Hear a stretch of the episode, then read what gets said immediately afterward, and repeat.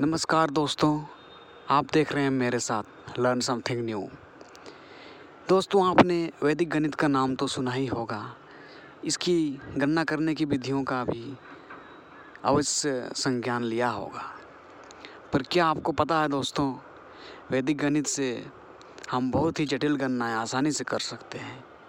चुटकियों में अपने आप को उस मुसीबत से निकाल सकते हैं।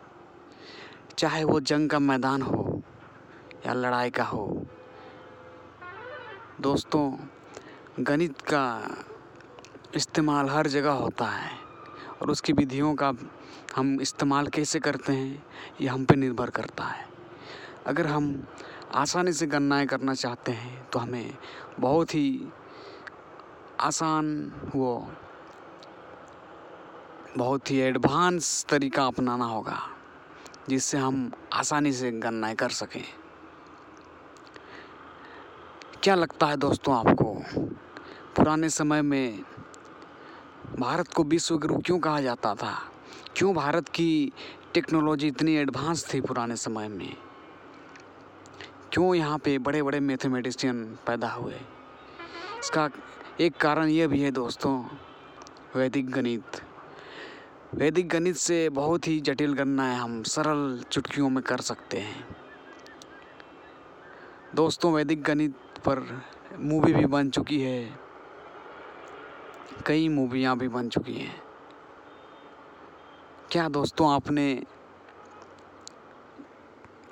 शकुंतला देवी का नाम सुना ही होगा? क्या सुना है आपने? अगर नहीं तो सुन लें। शकुंतला देवी को जीती जागती सुपर कंप्यूटर का दर्जा मिल चुका है। जी हाँ दोस्तों, सही सुना आपने, सुपर कंप्यूटर। उनकी गणना करने की विधि इतनी तेज थी कि सुपर कंप्यूटर को भी गणना करने में उनसे ज़्यादा समय लगता था।